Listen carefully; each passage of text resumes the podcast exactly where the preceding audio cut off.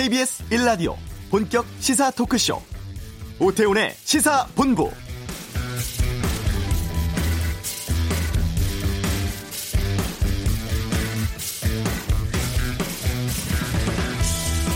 국회 원 구성을 위한 여야 최종 협상이 결국 결렬되었습니다. 21대 국회 전반기는 민주당이 18개 상임위원장을 모두 맡아 운영하게 됩니다. 미래통합당 상임위원장을 맡지 않겠다는 입장 고수하고 있기 때문인데요. 어제 국회에서 협상 이어갔을 때만 해도 법사위원장 자리를 전반기와 후반기로 나누는 방안에 대해 상당한 의견 접근이 있었다 이런 보도 있었습니다만 오늘 오전 박병석 의장 주재 여야 회동에서 최종 합의 이르지 못한 것으로 보입니다. 박 의장은 통합당 측에 오후 6시까지 상임위원 배정 명단도 제출해달라고 했습니다만 통합당이 제출 거부했다고 하죠. 이 때문에 애초에는 오후 6시, 아, 오후 7시 본회의를 잠시 후 오후 2시에 연다는 그런 뉴스도 들어오고 있는 상황입니다. 오태훈의 시사본부 잠시 후 이슈에서 민주당 박용진 의원 통해서 현재 국회 원 구성 상황 또 삼성 이재용 부회장 관련 수사심의 결과에 대한 입장 듣는 시간 준비하도록 하겠습니다. 경제브리핑 주식 양도세 부과에 대해 살펴보고요. 2부 외교전쟁 준비되어 있습니다. 6월에 변화무쌍했던 북한의 행보, 또 중국과 인도 간의 영토 분쟁에 대해서 알아보는 시간 갖도록 하겠습니다. 월요일 시사구말리 있습니다. 국회 원 구성 협상, 또 여러 민감한 정치권 이슈에 대한 다양한 의견 살펴보도록 하겠습니다. KBS 라디오 오태훈의 시사본부 지금 시작합니다.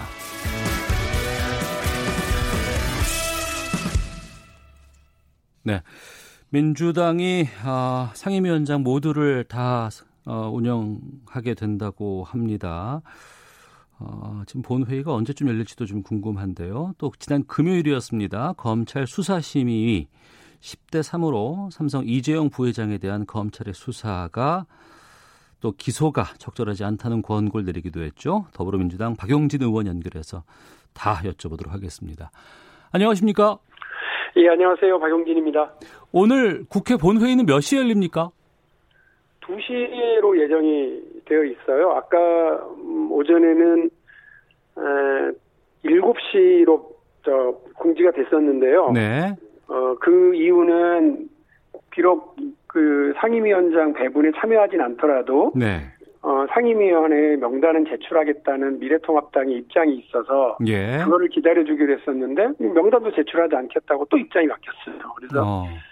아 안타깝게도 뭐 어쩔 수 없이 더 이상 국회가 공전할 수는 없으니까요. 예. 일단 뭐 상임위를 이제 강제 배정을 할지 어쩔지 모르겠습니다만 2시 본회의 그리고 본회의를 통해서 상임위원장 선출 과정이 진행될 것 같습니다. 예. 뭐 애초에 11대 7로 뭐 여러 가지 의견이 나누어졌다, 뭐 접근이 이루어졌다 이런 얘기들 다 있었습니다만 예. 결국에는 18개 상임위 모두 민주당이 가져가기로 한 거 아니겠습니까? 아 이게 안타까운 일이죠. 많이 가지면 좋아하는 게 보통 일반의 그 상례인데 네.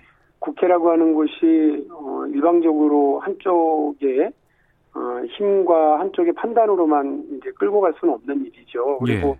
국민들의 의, 의사가 어, 지난 총선을 통해서 이렇게 저렇게 의석수를 통해서 반영이 되기도 하고 전체 득표율을 통해서도 반영이 되는 거기 때문에 네. 그 부분에 대한 존중과 이제 배려가 있어야 되는 건 사실입니다. 그런데 이와 관련해서 어, 다른 부분도 아니고요. 굳이 법사위원회를 어, 제1야당이 가져야 된다라고 하는 주장만 계속 반복을 하면서 국회 원구성 자체에 참여하지 않겠다. 그리고 네. 국정에 대한 책임도 지지 않겠다 라고 음. 하는 것이 과연 지난 총선에서 국민들이 예, 그러니까 표로 보여주신 민심에 부응하는 걸까? 네. 이거는 좀 어, 다시 들여다 보시고 돌아보셨으면 좋겠습니다. 음. 어, 뭐 정치 협상은 끝까지 가봐야 된다는 얘기를 우리가 많이 했었잖아요. 예, 그리고 이번에 이제 통합당 같은 경우에는 법사위원장직을 우리가 맡아야 된다라는 주장을 일관되게 해왔습니다만 그 협상 과정에서 이 법사위원장을 여야가 돌아가면서 뭐 나눠 갖는 방식도 있었고 뭐 법사위를 법제위, 사법위로 쪼개는 방안 등 여러 가지 것들이 논의가 됐었는데 이거 다 안 받는 이유를 뭐라고 보세요? 음, 그 뭐 조금 미래통합당 쪽에서 들으면 서운하고 못되게 얘기한다 이렇게 표현하실 수 있을지 모르지만 네. 그 말이 좋아서 야당의 견제를 위해서 법사위를 우리가 맡아야 된다 이렇게 얘기를 하시지만 예. 그 얘기는 모든 국정, 모든 법안에 대해서 발목 잡기 하겠다는 얘기로밖에 안 들려요. 예. 실제로 미래통합당은 지난 20대 국회에서 어 그 이 문제와 관련해서 미래통합당이 어 법사위 위원장을 장악하고 운영하면서 모든 어 저기 저 입법 과정 자체를 발목 잡았지 않습니까? 음. 지금 안산에서 햄버거병 때문에 우리 아이들이 지금 어 엄청나게 피해를 입었잖아요. 예. 유치원 3법은 그렇게 발목 잡지 않았으면 2018년에 통과가 됐을 거고 그랬으면 지금 이런 일 안 벌어졌어요. 음. 그런데 전혀 그런 것에 대한 반성 없이 앞으로도 계속해서 야당의 견제 능력 키우기 위해서 법사위에서 발목 잡아야 되겠다 이 얘기밖에 안 되는데요. 네. 동의가 잘 안 됩니다. 예. 그러면 오늘 본 회의에는 통합당은 참석하지 않는 건가요? 어떻습니까? 지난번 뭐 여섯 개 상임위 선출할 때도 참여 안 했던 걸로 봐서는 안 들어오실 것 같은데요. 뭐 명단도 아예 내지 않겠다는 걸 보니까 어. 어, 마음대로 해라 뭐 이런 의견들이신 것 같아요. 꽤 길게 협상하고 꽤 깊이 의견 나누고 했는데 번번이 주호영 의원, 주호영 원내대표에서는 수긍이 되고 어, 또 당에 돌아가서는 그, 그, 뭐, 내락을 받지 못하는 네. 이런 식이 계속 반복되니까 협상하는 당사자인 김태년 원내대표나 김영진 수석 부대표도 참 답답한 노릇일 것 같아요. 음. 그럼 버- 그 상임위원장뿐 아니라 상임위 명단도 지금 안 내겠다는 거 아니에요? 그렇죠. 그러니까 뭐 전혀 국회 운영에 협조할 생각이 없다라는 건데 법사위 자리가 그렇게 중요한가요? 어. 법사위 자리가 어, 추경도 다 나몰라라고 코로나 위기 극복도 나몰라라고 경제 위기도 나몰라라 하고 국정운영 전반을 이렇게 팽개칠 만큼 법사위가 중요하고 발목 잡는 게 그렇게 중요한 건지 잘 모르겠어요. 네. 통합당 입장 저희가 통합당 의원 연결해서 좀 나중에 좀 들어보도록 하겠고요. 어, 문제는 지금 아무래도 그 추경 처리가 상당히 지금 이번 그 21대 국회의 가장 주된 논의였습니다. 통합당이 만약에 등원하지 않아도 이걸 처리하는 겁니까, 그러면? 아, 부담은 계속 가중되겠죠. 국정을, 어, 제1야당을 제외하고 이렇게 하는 것에 대한 부담은 계속 있을 수밖에 없습니다. 쌓일 수밖에 없습니다. 그런데, 어, 미래통합당도 아셔야 되는 게, 네.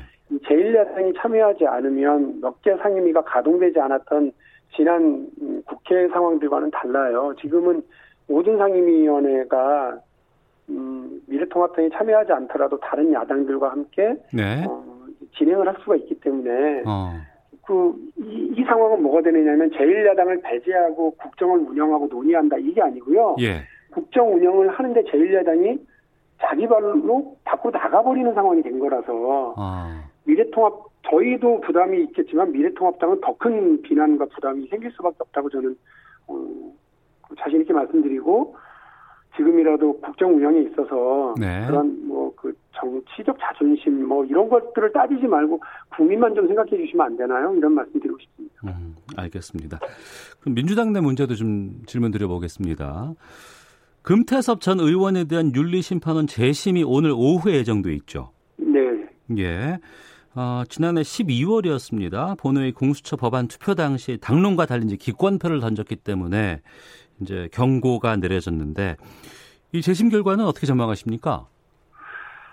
글쎄요, 일단 뭐 독립적 기구라서 당 대표를 비롯한 최고위원들, 당 지도부 누구도 여기에 대해서 왈가왈부할 수는 없는 어, 관계고요. 네. 어, 저 역시 말씀이 조심스럽긴 합니다만 의총을 통해서 제가 어, 이미 밝힌 것처럼 어, 당원 당규상, 당규상 음, 국회의원의 행위에 대한 징계 조항이 아니라 네. 당원의 행위에 대한 징계 조항에서 당론을 따르지 않았다라고 하는 그, 그 항목을 가지고서 국회의원의 표결 행위, 소신 투표와 관련돼서 이렇게 징계의 근거로 삼는 것은 좀 과하지 않았느냐. 저는 뭐 이미 공개적으로 밝혔고요. 예. 어, 그리고 윤리심판원이 이러저러한 다양한 정치적 고려나, 어, 들을 좀 해주, 했, 했더라면 하는 아쉬움이 있다라고 하는 건 당내 이것저것에서도 견해들이 있습니다. 그래서 음, 오늘 뭐 윤리심판원은 그동안 어, 당내 논란이라든지 당원들의 의견, 또 찬반 이런 것들이 쭉 있어왔기 때문에 네. 어, 지혜롭게 판단 잘 해주실 거라고 보고 있고 윤리심판원의 판단이 또 내려지면 그 판단에 뭐 또 따르는 건 당원원에서 있는 의무지만 지금 이제 금태섭 의원은 부분과 관련해서 다시 한번 판단을 받아보고 싶었기 때문에 뭐 재심 요청을 했었던 것 같습니다. 음, 알겠습니다. 자, 아, 더불어민주당 박용진 의원과 말씀 나누고 있는데요. 금요일이었습니다. 삼성전자 이재용 부회장에 대한 검찰 수사심의 결정이 나왔습니다. 어, 검찰 수사 중단하고 불기소 처분하라는 심의 결과를 내놨거든요. 여기에 대해서 좀 입장부터 바로 여쭙, 여쭙겠습니다. 뭐 사실은 좀 어, 어안이 벙벙할 정도로 황당한 결정이라고 저는 판단을 했어요. 예. 왜냐하면 1년 7개월이라고 하는 이 방대한 수사 내용을 그 그분들이 경제가 걱정이라서 어, 이재용 부회장을 처벌해서는 안 된다는 내용도 있었다는 것 아닙니까? 네. 그리고 자본시장법 위반에 대해서는 어 이렇게 뭐 범죄 관련 성, 성립되기가 쉽지 않다. 예, 그게 쉽지 않은 내용이니까 1년 7개월 동안이나 그렇게 그 수사를 할 수밖에 없었다는 거고요. 네. 또 다양한 압수수색을 통해서 물증과 자료를 확보한 겁니다. 근데 음. 이거를 반나절 만에 네. 그 몇몇이서 모이셔가지고 이렇게 판단을 한다는 것 자체가 저는 잘 납득이 안 되는 거고요. 음. 수사는 수사는 어, 뭐 수사도 중단하라고 그랬더니 수사는 이미 끝났어요. 네. 이 끝난 수사를 다시 중단하라고 하는 것도 무슨 논리인가도 잘 모르겠고 어. 이거를 그 기소 이미 구속영장 심사 때 어, 판사가 이미 여러 증거 자료가 확보되어 있고 재판을 통해서 다퉈봐야 된다라고 이미 그렇게 판단 내린 법원의 판단도 있는데 네. 이 부분에 대해서 기소도 하지 마라, 음. 수사도 어, 하지 마라 이렇게 얘기하는 것이 과연 타당하고 합리적인지 잘 모르겠습니다. 그래서 제가 이 부분에 대해서 매우 부적절하다 이렇게 판단하고 있습니다. 예. 그러니까 정리를 해보면 이 문제가 그 금융위원회 산하에 있는 증권 선물위원회 여기서 고발했던 것이 시작이었잖아요. 그렇습니다. 대한민국에서 그 회계부정과 관련돼서 분식회계와 관련돼서 자본시장에서 상대를 속이고 시장을 속이는 그런 행위들을 그 적발해내고 조치를 취하는 데가 증권선물위원회거든요. 예, 예. 대한민국의 최고의 권위자들 이 전문가들이 모여 있는 곳입니다. 음. 근데 여기에서 분식회계다라고 판단한 걸 이분들이 아니다라고 얘기했다는 것도 참 납득이 안 되는 거고 아까 말씀드린 것처럼 여기에서 고발을 해서 이 관련된 수사가 1년 7개월이 진행이 됐는데 네. 검찰의 수사 결과 구속영장 청구까지 할 정도로 어, 이것은 반드시 처벌 대상이다라고 판단한 내용을 본인 뭐 수사심의위원회에서 반나절 만에 대상이 아니다라고 얘기한 것은 잘 납득이 되지 않는 과한 해석이라고 저는 생각을 합니다. 네. 수사심의의 결정을 논외로 하고 저는 궁금한 부분이 이거거든요. 그러니까 증권선물위원회가 고발한 것을 검찰에서 1년 7개월 동안 수사를 했고 구속영장까지도 청구를 하지 않았습니까? 네네. 물론 법원에서 기각은 했습니다만. 그리고 이재용 부회장 측에서 이 수사심의를 요청한 거 아니겠어요? 그렇습니다. 근데 이걸 왜 검찰이 받았을까요? 수사심의위원회 과정이요. 예. 부의를 할 건지 말 건지 수사심의위원회 요청이 들어오면 그것을 받아줄 건지 말 건지를 또 합니다. 음, 거기에서 하자고 그랬으니까 이제 하는 거죠. 음, 그러니까 검찰 검찰은 이게 지금 여론조로 끌려 들어가고 있다라는 걸 알면서도 본인들이 정한 절차에 대해서 절차대로 진행을 한 것 같아요. 네, 그런데 제가 분명히 말씀드립니다만 여론이 아무리 어, 악화되고 안 좋더라도 그 여론 따라서 기소 여부를 결정하고 여론 따라서 그 저 수사가 수사 여부를 결정한다고 그러면 그게 검찰입니까? 네, 여론조사에 흔들리기 힘들리고 거기에 따라간다 그러면 그러면 검사들이 필요한 게 아니라 여론조사 전문가들이 필요한 거죠. 대한민국의 음. 법 체계를 세우는데 네, 그러니까 그 절차와 과정은 뭐 밟아서 들어갔다 하더라도요. 네, 본인들이 수사하고 판단한 내용대로 하는 것이 저는 맞다고 봅니다. 네. 그러니까 이전에 대부분 시사야 수사 심의위의 결정을 여덟 차례 전례가 있었는데 다 검찰이 따랐습니다. 네. 이번에는 그럼 따르지 말라는 주장이신 거잖아요. 음, 결이 좀 다른데요. 네. 앞서 여덟 번은 다 검찰 측에서 수사심의위원회 에 물어본 거예요. 예. 이걸 우리가 수사할 대상인가요? 음. 이걸 해도 기, 뭐 기소를 해야 되나요? 네. 이런 것들을 가지고 선 겁니다. 근데 제가 알기로는 알려진 걸로 따르면 네. 조사를 받고 수사를 받는 대상인 피해자가 욕을 요청한 경우는 처음이고요. 예. 그리고 이걸 통해서 이렇게 어 이런 제도를 이용 이용하는 것도 진- 저는 처음 봤습니다. 피의자 쪽에서. 음. 그래서 어 이 그 이거는 검찰이 이미 수사 대상이라고 판단을 했고 네. 또 수사를 진행을 했고 그리고 그런 것에 따라서 기소를 하겠다고 지금 판단하고 있는데 기소하지 말라고 하는 권고가 온 거지 않습니까? 네. 근데 1년 7개월 동안 그 원칙에 따라서 법과 원칙에 따라서 진행을 했는데 음. 이에 대해서 기소도 못한다 이 권고 때문에 네.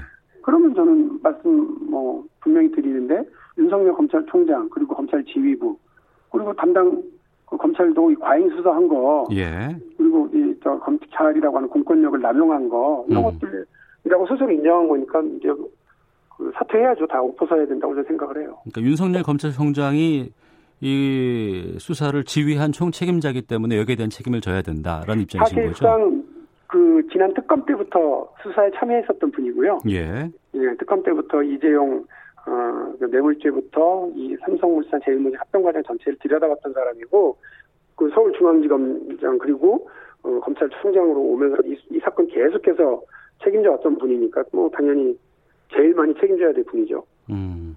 그러면 여기에 대해서 기소 여부도 윤석열 검찰총장이 결정을 해야 되겠네요. 음, 제가 알기로는 검찰 지휘부의 판단을 어, 당연히 받아가지고 하는 것으로 알고 있고요. 예. 이미 유죄가 난 겁니다. 이, 그 이재용 부회장이 경영권 상속을 위해서 최진, 최순실 등에게 뇌물을 공여토록 한 사건은 유죄가 돼서 지금 양형 재판만 남아 있는 중이잖아요. 네. 그 같은 사건, 같은 괴에 있는 사건에 대해서 기소하지 말라는 말을 듣고 음. 기소하지 않는다면 네. 윤석열 총장은 되게 모순된 위치에 서릴 수밖에 없다는 거 하나. 네. 두 번째로 수사심의위원회에 참여하신 분들이 경제 걱정하셨다는데 음. 그 대한민국 이 경제 상황에서 가장 위험한 게 뭐냐면 어 재벌 총수를 비롯한 이저그 이들이 네. 어, 뭐 오너들 오너들이 자신의 이익을 위해서 기업의 기업의 이익을 훼손시키고 또 자신의 개인적 이익을 위해서 전체 경제의 신뢰를 무너뜨리는 행위 이게 가장 무서운 거거든요. 예. 그러한 것을 바로잡는 것이 글로벌 스탠다드고 분식회계는 용납되지 않는 일이에요. 선진국 음. 선진 경제에서는 예. 그런데 이번 일에 피해자가 누굽니까? 이재용 부회장이 피해자가 아니라 삼성이라고 하는 기업이 피해자고 국민연금이라고 하는 우리 국민의 노후자금이 피해자고 그리고 국민 경제에 피해를 준 거예요. 분식회계를 통해서. 네. 그이 부분에 대해서 그 재판을 통한 사실 여부 규명 자체도 하지 말라라고 하는 게 말이 됩니까? 음. 가해자가 이재용 부회장이고 가해한 가해의 그, 그 이유가 뭐냐면 본인의 경영권, 이익, 본인의 어, 어떤 그 이- 개인적 이익을 위해서 이런 일들이 저질러진 거고 예. 공- 공장 바닥 뜯어내고 거기다가 증거물 숨긴 일은 분명한 팩트인데 그걸 누가 시켰다는 거죠? 음. 그런 것도 확인을 해봐야죠. 근데 그런 것도 아, 다 됐고 네. 공장 바닥 뜯어내고 증거 묻었듯이 이제 여기서 다 수사 결과라든지 범죄 혐의라든지 이런 거 다 묻어버리라고요? 그게 대한민국 검찰의 검사 수사 검, 검찰의 수사심의위원회가 하는 얘기라면 이런 수사심의위원회가 왜 필요합니까? 음. 그건 다 부분- 납득이 안 돼요. 예, 납득이 안 된다고 하셔서 좀 더 여쭤보겠습니다. 이번 그 검찰 수사심의위의 결정이 이게 삼성뿐 아니라 앞으로 좀 재벌가 여러 가지 뭐 경영권 승계 과정 같은 거에 좀 영향이 있을 거라고 전망하십니까? 예, 저는 대기 악영향을 줄 거라고 보고요. 예. 에, 사실 저도 국회의원 하고 있고 또, 또 많은 기자들이 법조 기자들이 전부 다 처음 들었다는 거예요. 수사심의위원회가 이런 식으로 되는 것 에 대해서 저는 수사심의위원회 요청했다는 걸 알고 이런 기구가 설치됐다는 걸 이제 새삼 깨달았는데 네. 다들 이런 루트를 가지고서 확인하고 활용하고 악용하려고 어, 들 거고요. 네. 우리 사회적 약자, 검찰의 뭐, 이, 저, 그, 이제 수사권, 기소권 남용, 이런 걸 통해서 인권 침해를 받거나 어디 가서 하소연할 데도 없는 사람들이 이런 걸 이용하는 게 아니라 네. 엄청난 법 적 조력을 받는, 엄청나게 비싼 조- 변호사와 로펌 이런 데로부터 조력을 받는 재벌 총수와 그, 그 일가들이 어. 이러한 법을, 법과 제도를 활용하고 악용하는 데 쓴다고 하는 게 정말 슬픈 일이에요. 이렇게 되면 예. 대한민국의 법 체계는 그야말로 서민들, 약자들한테는 날카로운 칼날로 작용하고 어. 어, 우리 돈 있고 힘 있고 빽 있는 사람들한테는 손방망이로 끝나는 그리고 사회적 그 공정은 완전히 무너지는 이런 어, 사법 체계가 될 수밖에 없거든요. 저는 여기에서 이 무서운 어, 불공정의 시대에 사법적인 이런 불평등의 시대를 어, 여기서 끊어내지 못하면 안 된다고 생각합니다. 네. 이게 악용되고 남용되면 안 된다고 말씀하셨습니다만 이번에 일이 이렇게 됐어요. 그럼 여기에 뭐 재발을 방지하기 위한 아니면 악용되지 않도록 하는 어떤 장치가 또 필요하다고 보세요? 수사심의위원회가 뭐 사실은 권고입니다. 네. 근데 이렇게 사회적 주목을 받는 제도로 이제 성장해 버렸기 때문에 부담스럽긴 하겠습니다만 그 권고를 받아들일지 말지는 검찰이 책임 있게 하면 되는 거예요. 네. 그러니까 제가 말씀드린 것처럼 그것도 못 받아들일 정도로 부실 수사를 했다는 거면 음. 그러면 그 저기 책임지고 어, 저 검찰총장부터 지휘부터 사퇴해라 이 말씀을 드리는 거고요. 네. 자신 있으면 권고에도 불구하고 본인들이 소신대로 화, 그 재판을 붙이면 되는 문제 아니겠습니까? 예. 그리고 이번 기회에 수사심의위원회가 갖고 있는 어 그 이렇게 큰 허점 음. 뭐냐면 오늘 뭐 한겨레 신문이 보도한 내용입니다만 그 수사심의위원회 그동안 이재용 부회장의 행위가 범죄가 아니다. 그 그런 걸 책, 그런 거를 곳곳에서 기고하고 주장해왔던 분도 거기 들어갔었다는 거 아니에요? 예. 그러니까 평상시에 재벌들이나 혹은 뭐 경제계와 괴를 같이 했거나 혹은 뭐 로비 대상이 됐거나 뭐, 뭐 그분들과 함께 있었던 그런 분들 알겠습니다. 이런 분들이 참여하는 것과 관련해서도 음. 좀 내밀하게 들여다봐야지 사회적 명망성, 지위 이런 것만 가지고 그 풀을 구성하는 것 자체는 알겠습니다. 좀 조심스럽게 생각합니다. 예. 검찰이 어떤 결정을 내리면 그때 다시 또 여쭙도록 하겠습니다. 오늘 말씀 네. 고맙습니다. 네, 감사합니다. 예, 지금까지 더불어민주당의 박영진 의원과 함께 했습니다. 청취자 의견 잠깐 소개해 드리겠습니다.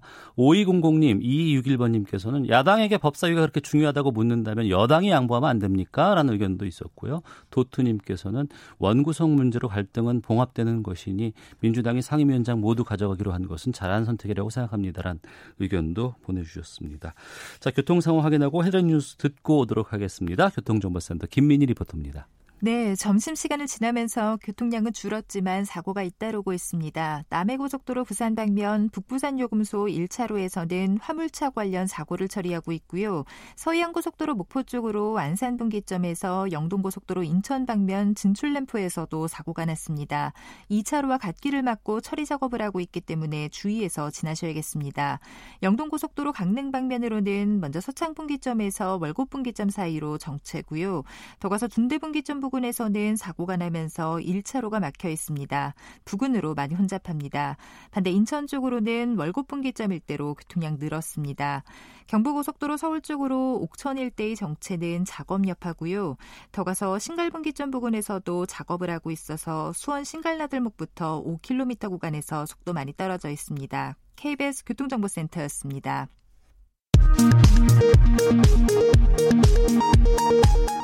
민주당 김태년 원내대표가 국회 원구성 협상에서 통합당이 요구한 국정조사와 청문회 요구를 수용했음에도 결렬됐다며 오늘 상임위원장을 선출하겠다고 밝혔습니다. 김종인 비대위원장의 과도한 원내 개입으로 부결됐다는 주장도 나왔습니다. 미래통합당 정진석 의원이 원구성 협상 결렬에 대해 전대미문의 반민주의회 폭거에 대한 항의의 표시로 국회 부의장을 안 한다고 밝혔습니다. 코로나19 확진자가 어제 전국 11곳에서 발생하는 등 산발적인 감염이 이어지고 있습니다. 신규 확진자 42명 중 지역 발생은 30명이고 해외 유입 사례가 12명입니다. 지난 2주간 지역사회 확진자는 줄었지만 방역망 통제 범위 밖에 소규모 감염 사례는 늘어난 것으로 나타났습니다. 감염 경로가 불명확한 환자 비율이 10%를 넘어섰습니다. 북한의 전단과 물품을 띄어보는 탈북민 단체에 대한 통일부 청문이 시작됐습니다. 큰샘 박정호 대표는 출석했고 자유북한 운동연합 박상학 대표는 출석하지 않았습니다. 지금까지 헤드라인 뉴스 정한나였습니다.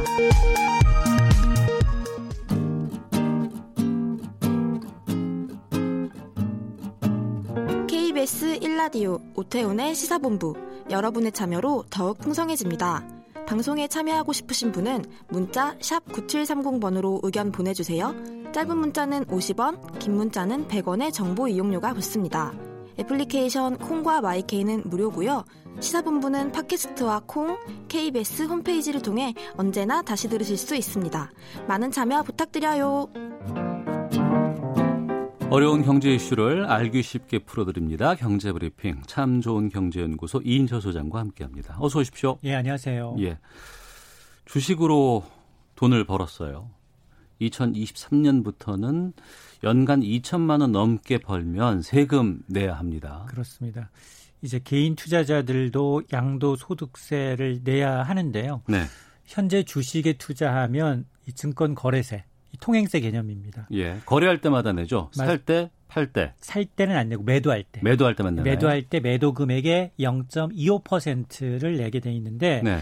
양도세도 걷긴 걷는데 부자들, 대주주들. 어. 그러니까 한 종목당 10억 원 이상 보유한 이런 대주주의 경우에는 양도소득세를 지금도 내고 있고 네. 내년 4월이면 이런 그 기준이 더 낮아져요. 3억 원 이상 한 종목을 갖고 있다라고 하면 아, 양도세 대상인데 그러나 2023년부터는 기본 공제로 2천만 원을 뺀 뒤에 나머지 이득에 대해서는 양도세를 두 가지로 그건 뭐 개인이든 대주든 상관없이 모든 사람들한테 네. 주식에서 3억 원 이하의 이득을 얻었다면 양도세율 20%를 3억 원을 초과하는 이득을 얻었다면 25%의 세율을 적용하겠다라는 겁니다. 아, 그리고 2022년부터는 현재는 비과세입니다만 채권 양도 차익, 펀드에 대해서도 세금이 부과가 됩니다. 아, 펀드도 2천만 원 이상 수익이 나면 세금 내야 조금 돼요? 조금 다른데요. 예.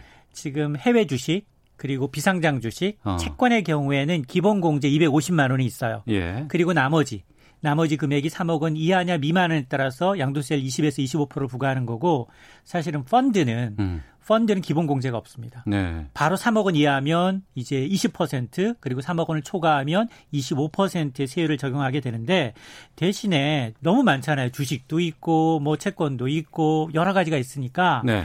이걸 합산해서 연간 손실액과 손실을 합산해서 순이익에만 세금을 매기는 손익 통상 제도가 도입이 되고 그리고 아 나는 올해 손해 봤는데 내년에 이득 봤다. 그러면 이 손실을 3년간 2월 해 주는 2월 공제 제도가 도입이 됩니다. 대신에 이제 주택 증권거래소의 경우에는 단계적으로 인하가 되는데요. 네. 현재는 매도 금액의 0.25%인데 2022년에 0.02%, 2023년에 0.08%, 즉 2년에 걸쳐서 0.1%가 하락, 아, 하락하니까 0.15%의 주식 거래세는 유지가 됩니다. 음. 어쨌든 정부는 이제 다음 달 말 금융세제 개편안 최종 확정해서 정기국회에서 입법을 추진하겠다라는 겁니다. 예. 설명을 들으면 알 듯 말 듯 좀 복잡해요. 복잡해요. 좀 쉽게 좀 네. 예로 좀 여쭤보도록 하겠습니다. 예. 하나 주식을 샀어요. 근데 여기서 3천만 원 이득을 봤어요. 예. 근데 또 하나의 주식을 샀는데 그거는 한 2천만 원 손해 봤어요. 예. 그러면 세금 내야 되는 거예요? 어, 일단 이 경우는 안 냅니다. 왜냐하면 네. 앞서 3천만 원을 이득을 받지만 이제 비주식 매매에서 2천만 원 손해를 봤잖아요. 예, 총 예. 합산하면 천만 원 이득이에요. 그렇죠. 근데 천만 원은 기본공제 2천만 원 미만이기 때문에 어. 이분은 양도소득세가 없습니다. 예. 그러나 이제 거래세는 내야 되겠죠. 음. 거래세는 지금은 0.25%를 내지만 이제 2023년부터는 0.15%로 낮아지는 거죠. 그러니까 개인별로 다 합산해가지고 거기서 얻는 이득, 소득, 네. 그게 이제 2천만 원 이상을 벌면 거기에 대해서 세금 낸다 이해하면 되겠습니까? 직계 좀비소까지 값집니다. 아 그래요? 부모님. 개인이 아니고 부모님, 어. 그 다음에 어머님, 예. 조부모까지, 예. 자식까지 어. 이 합칩니다. 아 합쳐서 결정을 네. 하는군요. 알겠습니다. 근데 왠지 2023년 되면은 2천만 원 이상 벌면 세금 낸다더라라고 얘기를 하면 맞아요. 왠지 이게 세금이 느는 것 같은 느낌이 들거든요. 맞습니다. 정부에서 실제로 개인 투자자들의 세금 부담이 줄어든다고 밝혔다고 하는데 왜 그런 겁니까? 왜냐하면 이번 개정으로 전체 이제 주식 투자자가 사실 한 600만 명 정도 돼요. 네. 정부가 지금 타겟으로 삼는 건 상위 5%, 네. 30만 명입니다. 어. 이 30만 명이 양도소득세를 낼 것으로 추산을 하고 있는데 그러면 나머지 95%에 해당하는 570만 개인 투자자는 세금 부담이 줄어드는 거죠. 예. 이분은 양도세를 내지 않고 오히려 거래세는 낮아졌기 때문에 어. 그래서 올해는 한 만 명 정도 수준인 양도소득세 대상자가 오늘 2023년에는 30만 명 수준으로 늘어날 것으로 보이는데 어, 저도 뭐 개인적으로 보면 대부분의 개인 투자자들은 거래세 부담은 좀 줄어졌어요. 근데 네. 문제는 뭐냐?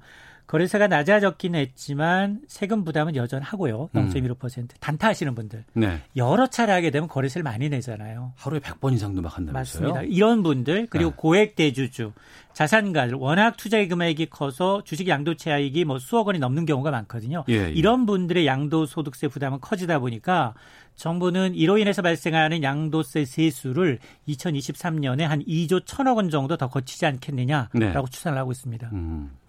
상위 5%만 그러면 더 세금 부담이 된다고 말씀하셨습니다만 근데 보면은 이런 불만들도 나오더라고요. 그러니까 아니 거래세도 내라고 하고 양도소 이 소득세도 내야 하면 그 두 번 다 이중과세 아니냐. 맞습니다. 이게 가장 큰 논란인데요. 분명히 방향성은 사실 거래세는 내가 손실을 봐도 돼요. 네. 그럼 이거는 소득이 있는 곳에 세금을 매긴다는 거하고는 좀 거리가 멀죠. 아, 거래세는? 그렇죠. 네. 내가 어. 손실을 봤는데 왜 거래세를 내야 하냐. 이런 예. 불만이 있어 왔던 거거든요. 팔 때 내야 되는 거니까. 맞습니다. 예. 그런데 지금 이제 세계적인 추세는 거래세를 없애고 양도 차익으로 가는 게 맞거든요. 그런데 지금 보면 거래세를 인하를 했지 없애지는 않았단 말이에요. 네. 이 부분 때문에 증권 거래세도 내고 양도소득세를 부과하는 건 이중과세가 아니냐라는 항의가 올라오고 있는데 그래서 뭐 청와대 국민청원 게시판에는 이 거래세 자체를 없애달라. 라는 청원이 진짜 올라오고 있습니다. 근데 이런 지적에 대해서 정부는 여러 가지 이유를 얘기하고 있는데 네. 일단 거래세 양도세 부과 목적이 다를 뿐만이 아니라 거래세를 폐지하게 되면 내 외국인의 국내 주식 매매에 대한 과세를 전혀 할 수 없다. 라고 아. 얘기하고 있는데 예. 사실 이건 2% 정도 이제 해명이 좀 부족한 게 양도 차익에 대해서는 내국인 외국인 차별하지 않습니다. 음. 다 부과를 하거든요. 예, 예. 그러니까 이제 이건 좀 그렇고 그리고 또 하나가 가장 이제 걱정되는 건 단타 매매예요. 거래세를 없애버리면 단타 매매가 더 성행해질 수 있으니까 시장 왜곡시킬 수 있는 거 분명히 맞습니다. 아. 그리고 일부 국가들 정부는 지금 뭐 영국이라든가 프랑 아, 일부 뭐 아일랜드와 같은 이 국가가 이제 거래세 그리고 양도세를 부과하고 있다라고 얘기하지만 그러나 대부분 네. 미국 미국 일본 독일 대부분은 사실은 거래세를 폐지하고 음. 양도세로 가는 추세입니다. 네. 하나 더.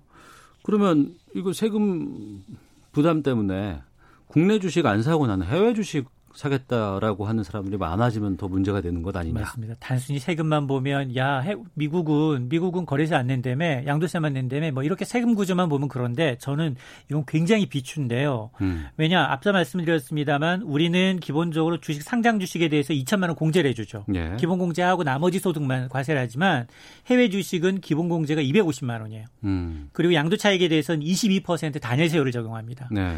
그리고 문제는 양도세뿐만 아니라 이 미국 주식을 투자하게 되면 거래 수반 비용이 있어요. 일단 달러로 환전하는 환전 수수료가 들어가요. 아, 예, 예. 증권사 두 곳에서 수수료 내야 합니다. 아, 우리 아, 국내 증권사, 해외 증권사. 어. 그러니까 이런 것 때문에 좀 저는 이런 비용 때문이라면 비추인데 그럼에도 불구하고 매년 해외 주식 투자는 늘고 있어요. 음.